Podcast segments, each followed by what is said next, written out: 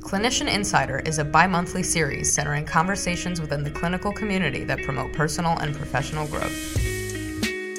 On this episode, Drs. Sunil Rao and Roxana Mehran discuss where clinical experts seek professional advice. So, Sunil, um, what do you do when, when you need help? I know everybody comes to you and asks you for advice. Uh, I, Yeah. I've often asked you for advice, but what do you do when you need help? It's tough. I mean, you know, I think what's great about academic medicine is that it's pretty collegial. So, you know, obviously I go to the people that mentored me and trained me. I call you. Um, I think, but the other thing that I've done actually recently is I've leveraged social media.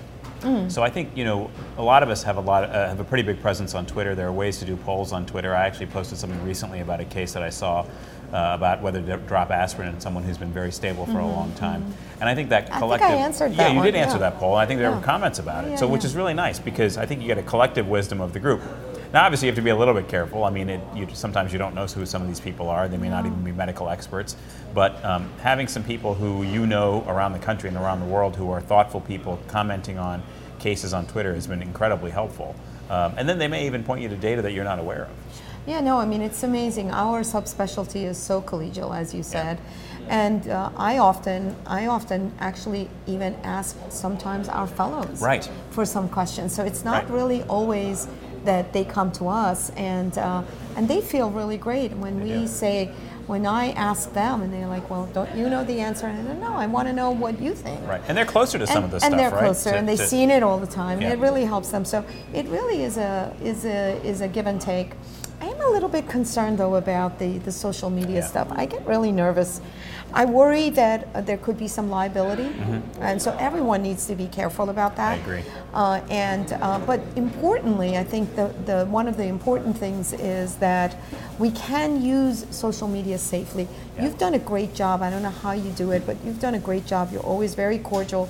But I have seen some of the sort of Sure. Not great uh, ways to, to use it. Right? Absolutely. I mean, social media is a tool like anything else, and I think there are some ground rules. You know, obviously, try to minimize the amount of identifying information. Always assume that anything you post is going to be read aloud in a court of law. Those kinds of, I think, uh, guidance can really help people use social media appropriately. Um, but I do think that the other big lesson I think that we learn is that to, to your point is that you always have to be respectful because the reality is none of us exist in a vacuum. Mm-hmm. These cases can be very, very complicated. And if you've spent your career always sort of trying to be disruptive, it can be very challenging to get people to help you when you need it. No, there's no question. And, and then, furthermore, the last one that I want to talk about is how important these meetings are. Yeah. A lot of us are meeting out. I think we, we Right. are.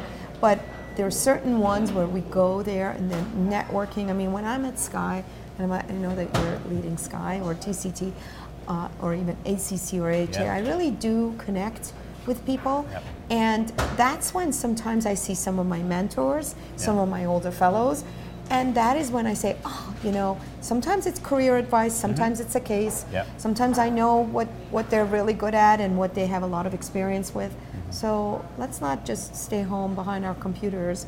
I think that's Right. the other. I, other I absolutely agree. I think what this speaks to is that all of us are mentored by a group of people, not just one person, Exactly. and they can be at any stage in their careers. No, no question. Well, thanks for that.